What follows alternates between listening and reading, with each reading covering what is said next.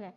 Assalamualaikum, halo Tribuners, apa kabar semuanya? Senang sekali hari ini saya bisa kembali menemani Tribuners untuk ngobrol-ngobrol seputar kesehatan. Nah, tema obrolan kita kali ini adalah cara jaga kesehatan mata anak selama belajar daring. Nah, untuk membahas soal tema ini, kita sudah terhubung dengan dokter spesialis mata dari Rumah Sakit Natar Medika Lampung Selatan, Dokter Rani Himayani. Halo dok. Halo dokter. Iya. Halo, Halo Mbak dok. Dini. Uh, uh, apa kabar dok? Alhamdulillah sehat Mbak. Uh, uh, iya. Lagi di mana ini dok? Uh, ini masih di ini Mbak, masih di biasa di FK Unila. Oh di FK Unila. Ya dok, sebelum kita ngobrol soal tema kita hari ini dok, boleh dong dok ceritain sedikit dokter ini kesehariannya kesibukannya ngapain aja sih dok? Oke, kalau saya pribadi tadi udah di tampilin ya kayaknya ya. Kalau untuk prakteknya, uh, memang di Rumah Sakit Natar Medika salah satunya Mbak, khusus yang di luar Bandar Lampung ya. Uh, untuk kesehariannya, selain tadi uh, praktek yang lainnya itu ada di Bandar Lampung, ada di Rumah Sakit uh, Rujukan Provinsi, Rumah Sakit Abdul Muluk, kemudian di Rumah Sakit Mata Lampung E Center, mungkin udah pernah dengar ya. Kemudian salah satunya tadi yang sekarang saya ada di sini di Fakultas Kedokteran Universitas Lampung karena kebetulan saya staf dosen di sini, Mbak. Hmm, staf dosen. Ya itu sih kesehariannya. Oh, keseharian. Jadi kalau mau periksa sama dokter ke sana, Dok ya. Iya tadi ada di Bandar Lampung, tapi kalau yang di luar kotanya tadi yang deket lah ya, hmm. di Natar Medika Lampung Selatan. Oh iya, itu yang Lampung Lampung E Center sama Jakarta E Center itu sama nggak dok? Uh, kalau Lampung Ice Center sama uh, beda sih, beda pemilik juga gitu. Cuma karena kita lokasinya di Lampung ya, jadi make Lampung Ice Center gitu. Hmm, iya. Beda nggak sama mbak gitu. Oh nggak sama, saya kira sama dok. Soalnya saya pernah berobat mata sama di pemilik. Jakarta Center dok. iya. iya, tapi sama kok ke kelengkapannya ya kita udah mau mengikuti seperti di Jakarta E Center lah ya. Mudah-mudahan jadi makin lengkap ya. Iya. Jadi masyarakat Lampung nggak usah ya. jauh-jauh. Iya, kalau untuk klasik memang belum tersedia sih Mbak di kita gitu. Nanti uh, uh, mudah-mudahan ya doain aja lah ke depannya ada gitu ya. -uh. Iya dok, soalnya saya juga dulu lasik di Jakarta e Center dok. Ya, uh, dok. Sekarang kita ngobrol soal tema kita hari ini dok ya, cara jaga kesehatan mata anak selama belajar daring. Nah sekarang ini kan hmm. karena pandemi corona ini kan anak-anak uh, kan harus belajar dari rumah ya dok ya, dengan iya, menggunakan ya, laptop, sekali. handphone atau mungkin juga komputer gitu dok. Nah uh, gimana sih dok orang tua ini uh, apa yang harus dilakukan orang tua ini supaya uh, mata anak ini tidak mengalami gangguan dok karena terlalu sering menatap uh, layar handphone, layar laptop itu dok? Oke, okay. iya betul banget ya Mbak ya. Uh, kita kan memang sekarang kan lagi ada pandemi COVID-19 yang memang kalau penularannya kan cukup uh, tinggi ya gitu ya. Nah antisipasi kalau pembelajaran kan nggak mungkin kita stop gitu. Jadi salah satunya itu menggunakan sistem uh, daring atau online. Nah itu nggak selalu nggak semuanya ya hampir semua. Jadi dari jajaran mungkin uh, eh, TK, uh, eh, SD mungkinnya yang sudah pakai ya, sampai uh, kita kuliah juga udah pakai sistem daring gitu. Nah kalau untuk uh, pasti orang tua khawatir was-was ya, apakah penggunaan handphone terus menerus ya, salah satunya smartphone uh, komputer ataupun laptop ya takutnya kan membuat uh, timbul keluhan pada mata gitu. Uh, kalau dari kami sendiri uh, sebenarnya uh, kita perhatikan dulu. Jadi sebenarnya bukan karena handphonenya tersebut yang misalnya membuat terjadi yang dikhawatirkan salah satunya kerusakan mungkin timbul minus ya Mbak ya. Maksudnya yeah. Mbak Dini ya? Atau apa nih Mbak? Uh, kalau untuk uh, keluhan tersebut kita kalau untuk minus nanti kita bahas lebih lanjut ya. Jadi kalau penggunaan komputer terus menerus tadi atau handphone itu kan ada jaraknya. Jadi jaraknya itu yang memang harus kita pantau, kita atur biasanya minimal 40 cm. Kemudian uh, dari jadi dari jarak pandang ya. Kemudian jarak untuk ininya Mbak uh, apa namanya? kita ruangan maksud saya pencahayaan ruangan jadi ruangan juga harus cukup cukup. Terus pencahayaan di uh, alat bantunya tadi gadgetnya juga itu harus uh, cukup. Jadi tidak boleh terlalu terang atau terlalu redup biasanya. Jadi kita uh, pandu seperti itu karena nggak mungkin sih kita melarang apalagi saat ini kan memang kita lagi pandemi ya gitu ya, lagi uh, harus pakai sistem daring gitu. Dan nanti ada aturannya sih sebenarnya uh, bagaimana uh, kita caranya mengatasi kalau dari persatuan uh, kami sebenarnya uh, situ sudah ada aturan. Misalnya kalau menggunakan tadi handphone atau smartphone yang terlalu sering itu yang akan menimbulkan uh, keluhan mata lelahnya. Jadi keluhan yang akan muncul sebenarnya mata lelah dan ada juga kumpulan atau sindrom ya dari uh, penggunaan komputer tadi atau istilahnya komputer vision syndrome gitu. Hmm. Nah, itu yang kita pantau biasanya Mbak gitu. Hmm. Terus tadi penanganannya ya Mbak ya. Biasanya kita ada aturan misalnya penggunaan uh, 20 menit penggunaan tadi baik um, hmm. smartphone ya ataupun gadget ataupun laptop komputer itu 20 menit kita menggunakan menggunakan itu Kemudian 20 detik uh, kita istirahat matanya untuk melihat jauh. Jadi melihat jauh itu maksudnya melihat jarak jauh yaitu 20 kaki. Uh, makanya tadi aturannya 20 ya. 20 kaki itu sama dengan 6 meter. Jadi melihat jarak jauh 6 meter. Jadi aturannya 20, 20 dan 20. Jadi 20 menit menggunakan komputer, 20 uh, eh, detik istirahat matanya untuk melihat jarak jauh yaitu sebanyak 20 kaki atau 6 meter gitu. Mm -hmm. Ya. ya seperti itu sih Mbak kurang ya. lebih. Terus e, karena kita kan sering menatap e, terus-menerus tuh layar kan sebaiknya sih sering berkedip. Jadi e, supaya tidak timbul tadi ada salah satu sindromanya tadi selain mata lelah jadi matanya kering gitu. Jadi sering berkedip. Nah, Oke. Okay. Itu dulu sih Mbak. Oke. Okay. Mm -mm, iya. Kalau uh, ada orang tua dok yang mau memakaikan kacamata anti radiasi itu membantu nggak? Oke. Okay. Ya, jadi hmm. tadi untuk anti radiasi Mbak ya, kan uh, ada fenomena ya mungkin uh, menggunakan handphone nanti keluar dari layarnya itu ya, maksudnya ya layarnya keluar sinar ya gitu ya. Hmm. Jadi memang kalau untuk smartphone itu kita menggunakan uh, radiasinya elektromagnetik, tapi itu paparannya kecil sekali sebenarnya. Dan uh, yang lagi fenomenal itu memang katanya sinar biru ya. Jadi di anti radiasi itu uh, katanya untuk menahan atau memantulkan uh, supaya sinar birunya nggak ketangkep ke mata gitu. Namun sampai saat ini uh, itu masih kontroversi gitu kan. Tadi saya bilang paparannya kecil sekali kalau untuk pencahayaan tadi yang menyebabkan radiasinya.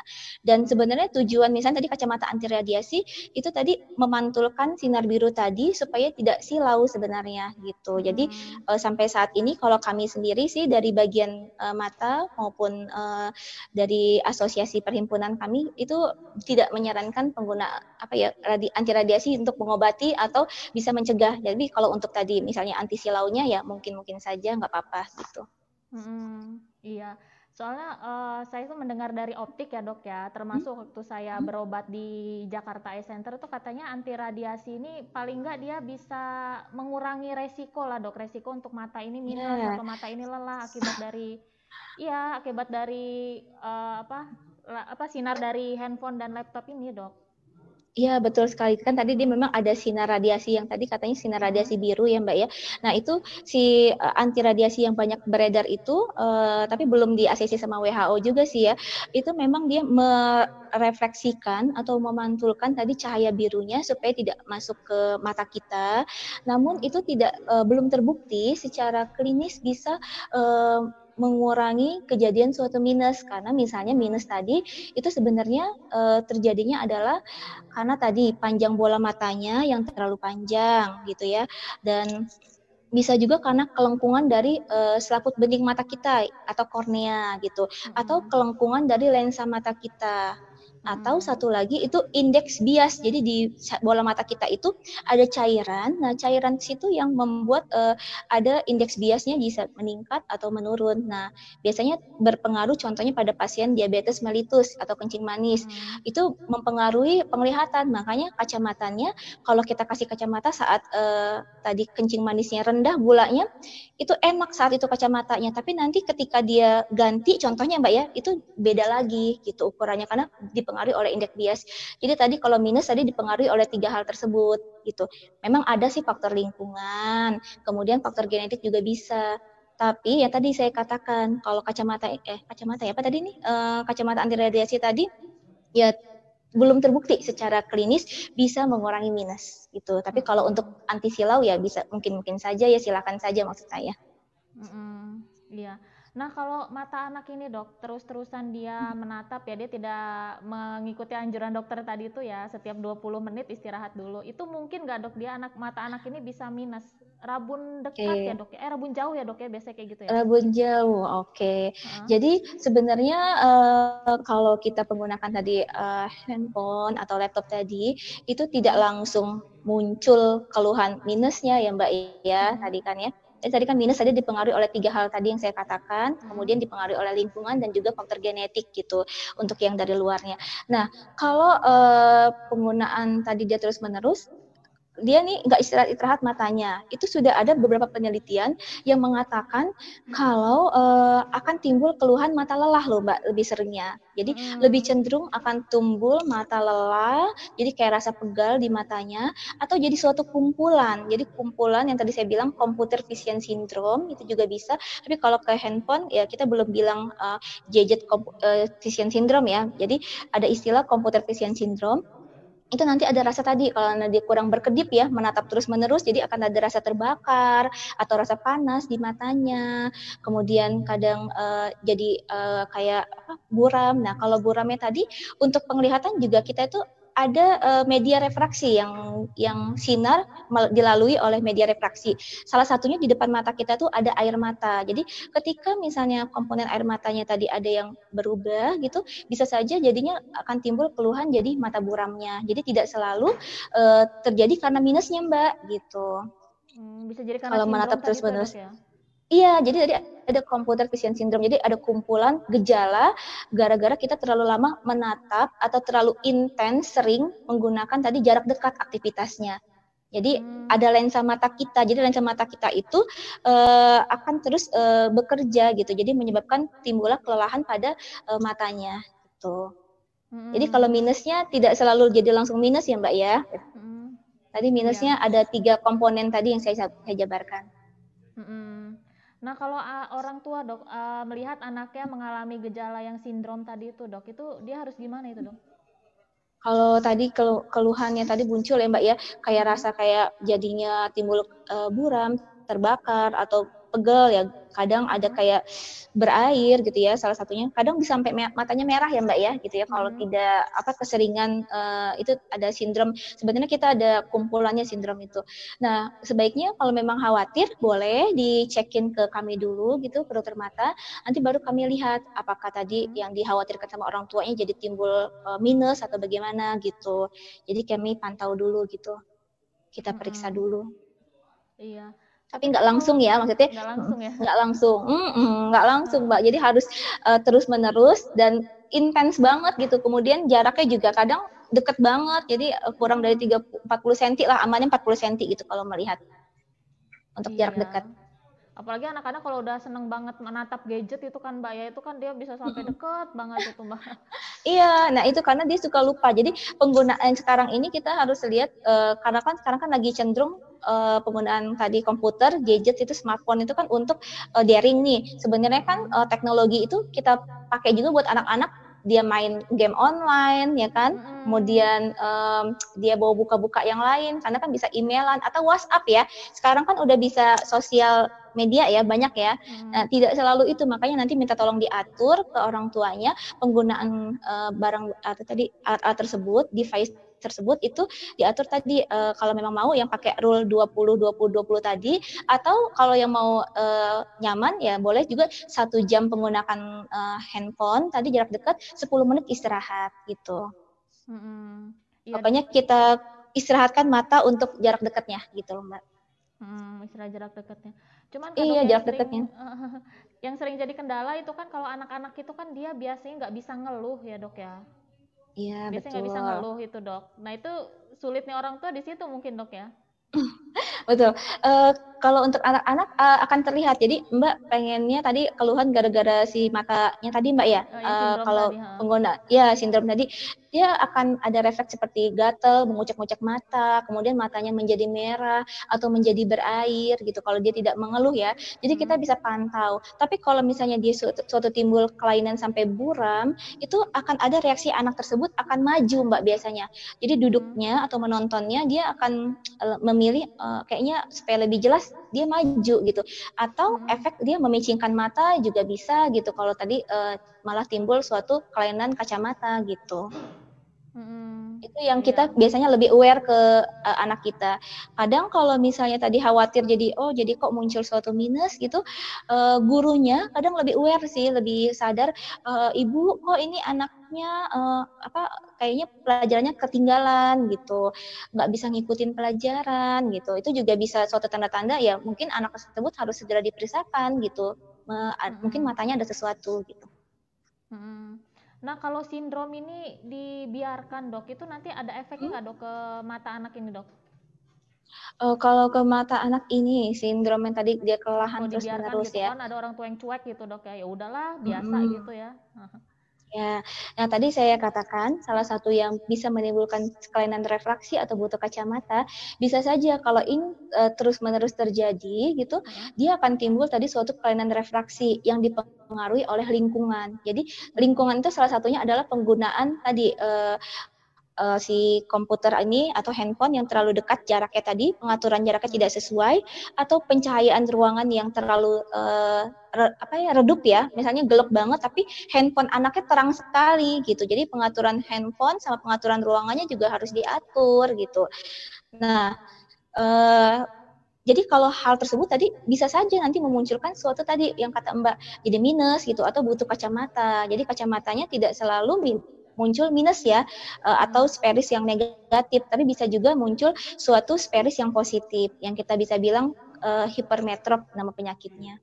Jadi hmm. tidak selalu miopia gitu. Iya. Ya, itu semua tadi dipengaruhi tadi dari panjang bola matanya dulu ya yang kita lihat ya apakah betul karena panjang bola matanya pendek atau ada kelainan di kelengkungan uh, selaput bening matanya atau kelengkungan di lensanya. Itu. Iya. Kalau yang sindrom tadi itu bisa sembuh nggak dok dia? Anak yang anak yang dia udah kena udah positif dengan sindrom tadi itu oh, dok okay. ya, itu bisa sembuh nggak ya. dok? Oke, okay. ya kalau dari sindrom tadi, uh, kalau misalnya kita kurangin handphonenya atau kita stop penggunaan tadi hmm. yang device-nya tadi, itu bisa sembuh mbak. Jadi istirahat uh, kuncinya adalah mengistirahatkan matanya gitu. Hmm. Nah, jadi bisa hilang dia nanti. Jadi perbaikan lagi gitu. Hmm. Tapi kalau uh, minus munculnya nanti um, memang dia udah pada dasarnya tadi ada kelainan tadi ya, muncul suatu minus atau hipermetrop yang nggak bisa gitu. Memang butuh barat bantu kacamata. Hmm. Tapi kalau cuma tadi gejalanya jadi mata merah atau berair atau menjadi uh, ada silau gitu ya. Nah, atau lelah matanya pegal-pegal itu kalau kita hentikan penggunaan uh, device-nya tadi, gadget atau laptop gitu, itu bisa hilang gitu. Hmm, hmm, iya.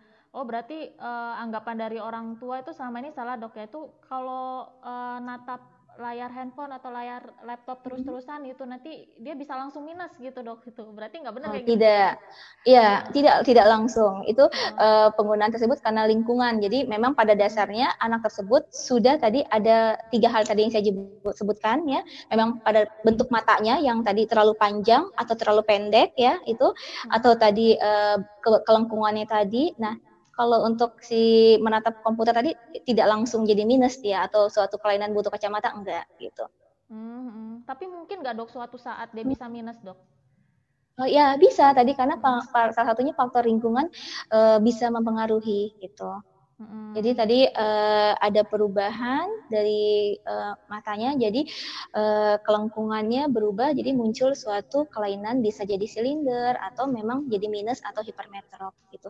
Jadi nanti kita pantau dulu gitu, apakah memang karena faktor lingkungannya tadi gitu, atau memang genetik yang lebih beberapa penelitian tuh mengatakan genetik yang lebih banyak menurunkan jadi muncul suatu kelainan uh, butuh kacamata gitu. Ya contohnya kayak saya juga nih Mbak, saya juga memang pada dasarnya papa saya memang butuh memang pakai kacamata gitu. Jadi uh, uh, kita kalau memang sudah punya riwayat menggunakan kacamata di keluarga, kalau mau uh, pemeriksaan berkala anaknya boleh gitu. Jadi dicek, hmm. um, apalagi sekarang kan memang pakai daring, secara berkala anaknya diperiksa itu lebih baik gitu. Hmm, iya sih dok, genetik saya juga ada genetik minus dok. Oh, makanya jelasik kan kemarin kan Mbak. Oh, iya, Mbak, iya kan? Ya, Tapi nggak gede ya minusnya? Minusnya nggak tinggi ya? Cuma satu. Berapa? Uh, tinggi dok. Kemarin saya sebelah kiri sampai sebelas dok. Oh sebelas, oke. Okay. udah, udah enak tapi Mbak ya, udah bebas kacamata ya? Udah, udah. Udah nyaman. Bebas, dok. Iya, lebih nyaman gitu. Jadi dulu kiri 11, kanan 4, dok. Jadi oh, beda sebelah ya. tapi sekarang gua tuh udah bagus matanya. iya, ya udah alhamdulillah dok ya. Nah, tapi kalau minus ini bisa dicegah nggak sih dok sebenarnya meskipun ada ada faktor dari genetik itu dok? Oke, okay, iya. Jadi minus sebenarnya uh, kita bisa supaya tadi kan kalau matanya terlalu lelah kan nanti bisa aja bergeser menjadi muncul suatu kelainan kacamata ya.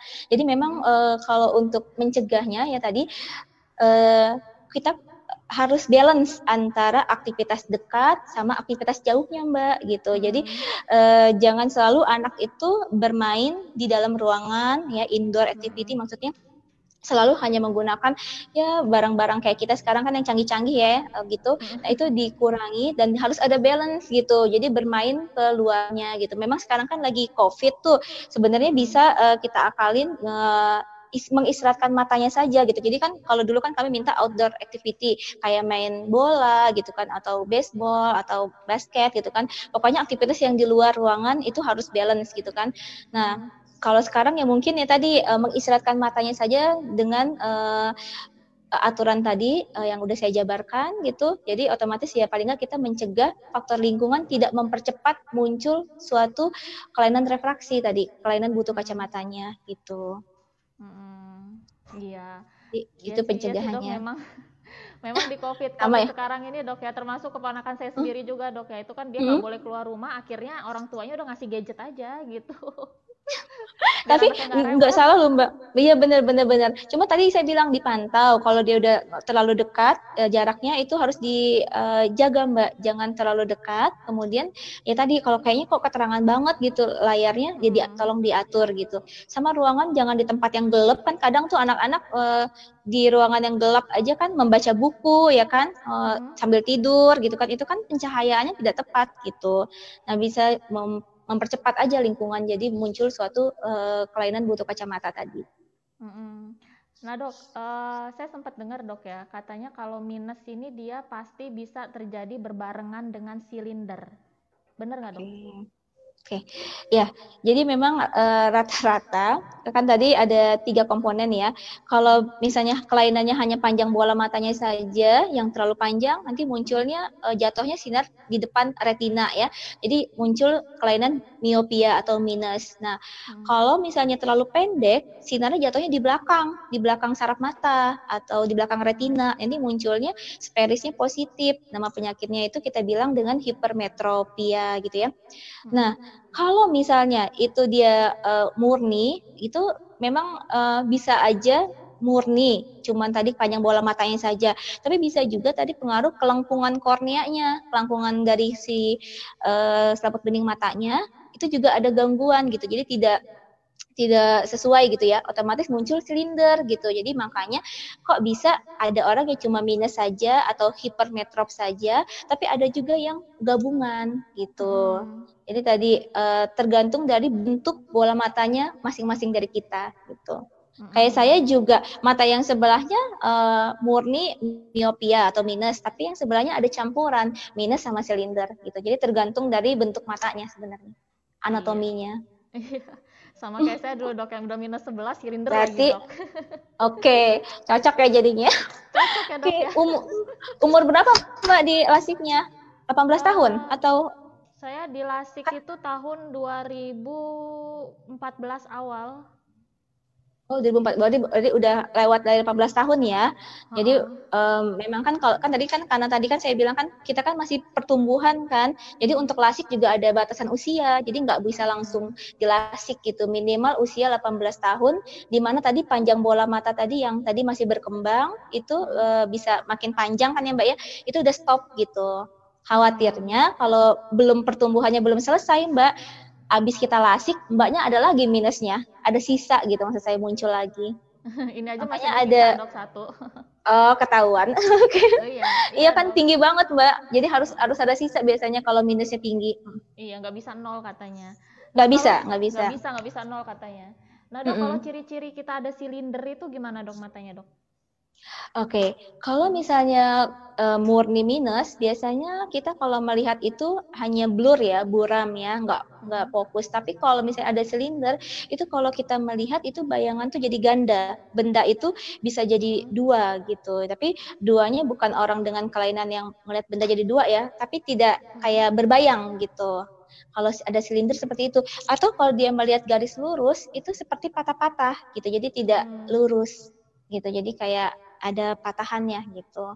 Biasanya seperti itu sih Mbak. Jadi dia berbayang atau tadi ngelihat garis lurus dia tidak uh, bisa lurus gitu. Mm-hmm. Kalau tidak dikoreksi dengan kacamata silinder ya. Mm-hmm. Tapi kalau udah dikoreksi dengan kacamata silinder, tenang aja nanti ngelihatnya tegas lagi. Mm-hmm. Fokus lagi. Iya. kalau anak-anak mungkin nggak dok dia minus terus uh, dia kena silinder juga mungkin nggak dia dok? Bisa, bisa saja. Jadi uh, ada komponen tadi uh, dia tidak berdiri sendiri. Ada yang minus uh, murni tadi atau hipermetrop murni, ada juga yang uh, campuran. Jadi ada yang dengan uh, silindernya tadi gitu. Mm-hmm. Jadi makanya kalau kami kami periksanya menggunakan alat dulu. Ada yang pakai komputer memang itu untuk mendapatkan secara objektifnya. Tapi nanti setelah itu kami uh, periksakan lagi ukurannya. Uh, itu tadi komputer tadi hanya panduan saja ya Mbak ya. Nah, nanti hmm. kita cari yang ukuran yang pas dan nyaman buat anak tersebut gitu. Karena uh, kita uh, harus menyesuaikan. Belum tentu ukuran tadi yang di komputer tadi kita kasih misalnya lebih besar itu membuat uh, akan nyaman gitu dan biasanya juga tidak selalu dengan ukuran yang tercantum di komputer itu harus sesuai gitu. Jadi kita pakai pemeriksaan uh, subjektifnya. Jadi kita kembalikan lagi ke kenyamanan dari anak tersebut kalau kita udah periksa kacamata gitu. Apalagi anak-anak ya. Jadi kita harus cari ukuran yang pas buat dia Mbak. Nanti kalau dia nggak nyaman, nggak mau dia pakai kacamatanya, dilepas sama dia gitu. Sementara uh, usia anak-anak itu adalah usia pertumbuhan di mana harus uh, mendapatkan gambaran yang jelas di uh, retinanya gitu. Jadi uh, biar tidak muncul suatu kelainan mata malas gitu loh Mbak. Itu yang kita jaga sebenarnya. Hmm. Jadi harus cepat dikasih kacamata atau alat bantu kalau memang ada gangguan butuh kacamata ya. Iya. Itu mata malas itu maksudnya gimana itu, Dok? Mata malas itu adalah tadi uh, pada usia uh, dia di mana masih berkembang yang seharusnya dia dikasih alat bantu kacamata uh, tapi tidak langsung uh, diberikan alat kacamata ya Mbak ya untuk melihat gambarnya jelas gitu dia muncul uh, penglihatannya tidak bisa 100% gitu. Padahal secara bentuk matanya anatominya itu tidak secara fungsinya tidak ada masalah gitu. Namun dia tidak mendapatkan gambaran yang fokus saat masa pertumbuhan. Makanya muncul istilah mata malas gitu. Penglihatannya tidak sampai ke tahap yang harusnya dia bisa capai gitu Mm-hmm. Nah, pencegahannya apa gitu? Nggak timbul mata malas tadi. Kalau memang sudah ada tanda-tanda seperti muncul kelainan butuh kacamata, anak yang memicingkan mata atau maju-maju duduknya gitu mau ngelihat ke papan tulis ya, ya itu harus segera dibantu dengan alat kacamata gitu. Karena ada usia uh, yang harus dia cepat kita kasih kacamata. Iya, mata malasnya juga harus dibantu pakai kacamata juga ya dok ya? Iya, jadi kita bantu dulu kalau memang udah udah ada mata malas nih misalnya dia tidak bisa melihat 100% penglihatannya gitu, tidak bisa melihat yang yang uh, kalau kita istilahnya 6 per 6 ya untuk orang normal ngelihatnya atau 20 per 20 tadi 20 kaki harusnya dia bisa ngelihat dengan jarak 20 kaki juga. Nah, itu tadi kita uh, tetap kita bantu dengan menggunakan kacamata dengan harapannya kami berharap dia bisa terkejar gitu loh Mbak bisa melihat sesuai uh, harusnya matanya bisa melihat gitu ukurannya. Iya. Nah, uh, dok, ini dok saya, saya mau nanya dok ya. Kan mm -hmm. uh, banyak beredar itu dia uh, pemberitaan atau omongan orang gitu ya, kalau uh, makanan itu kayak uh, wortel itu bisa membantu hmm. untuk mengurangi mata minus. Makanya banyak orang tua itu yang akhirnya dia jejelin ya. Anak itu harus makan wortel terus. Itu benar gak dok kayak gitu? Itu mitos okay. atau fakta dok? Oke, untuk uh, vitamin ya. Jadi sebenarnya uh, yang dipengenin kan itu vitamin di ada wortel tuh ada vitamin A-nya gitu ya. Hmm. Memang kalau untuk vitamin itu hanya suplemen saja sebenarnya sifatnya, hanya uh, supply. Jadi tidak bisa mengurangi minus gitu. Hmm. Jadi saya selalu tekankan ke pasien-pasien yang berobat itu sebenarnya uh, kalau memang mau memberikan suplemen gitu, jadi uh, supaya mata anaknya menjadi ya tidak mudah lelah gitu ya, itu boleh pakai vitamin mata gitu atau uh, dibantu dari makanan-makanan kayak wortel, tomat gitu atau dari bayam ya gitu ya udah pernah tahu ya tapi secukupnya aja gitu karena tidak bisa gitu mau makan wortel sebanyak-banyaknya juga tidak akan bisa mengurangi minusnya karena tadi pada dasarnya minusnya tadi kan sudah dari bentuk matanya loh mbak hmm. gitu hmm. jadi uh, mau kita jadi itu hanya berupa suplemen saja, suplemen tambahan di tubuh kita, uh, khususnya di organ mata gitu. Hmm. Tapi uh, sulit kok, nggak bisa kalau untuk ngilangin minusnya. Jadi mitos itu dok ya masuk mitos sih. Masuk mitos. Tapi ya tadi ya, oh, masuk mitos. Kalau untuk ngilangin minus ya, uh -uh. Okay. Makanya tadi ada yang bilang kok anak saya banyak uh, makan vitamin dok gitu. Ini jadinya nggak butuh kacamata. Ya mungkin anaknya itu uh, pas dia pakai kacamata itu ukurannya bukan minus tapi yang plus contohnya. Jadi memang di mana panjang bola matanya masih pendek. Nah dia kan ada muncul ukuran sferis positif. Terus dia berkembang nih, tumbuh terus menerus kan panjang bola matanya. Nah dia sampai di titik fokus misalnya uh, di mana pertumbuhan retinanya pas di situ panjang bola matanya. Nah nanti dia uh, tercapai. Misalnya posisi matanya jadi nggak butuh kacamata lagi.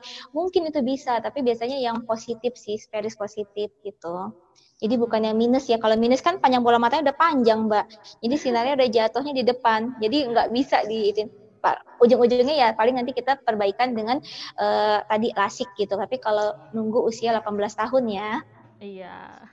Dan harus nabung dulu dok. Biayanya kan lumayan. Nabung Iya, memang enggak itu kan untuk kosmetik karena kita kan pengen uh, kelihatannya bagus ya, jadi nggak ditanggung sama apa asuransi ya kayaknya ya. Iya, nggak ditanggung sama asuransi, jadi ya mau nggak mau ya pakai iya. pribadi loh mbak. Lumayan, Lumayan ya mbak ya. Lumayan. Berapa lah mbak lah? 8 digit ya? 8 digit dok biayanya dok. Siap siap. Hmm. Iya dok. Okay. Uh, eh, nah mm-hmm. terakhir nih dok, saya penasaran nih dok, bedanya mm-hmm. antara rabun jauh dengan rabun dekat atau minus dengan plus mm-hmm. itu apa dok? Oke, okay. jadi uh, kita bedakan dulu ya. Tadi uh, hmm. kalau untuk anak-anak dulu nih, apa orang tua nih. Jadi kalau untuk anak-anak atau orang yang tadi itu ada muncul tadi yang speris positif dan speris negatif.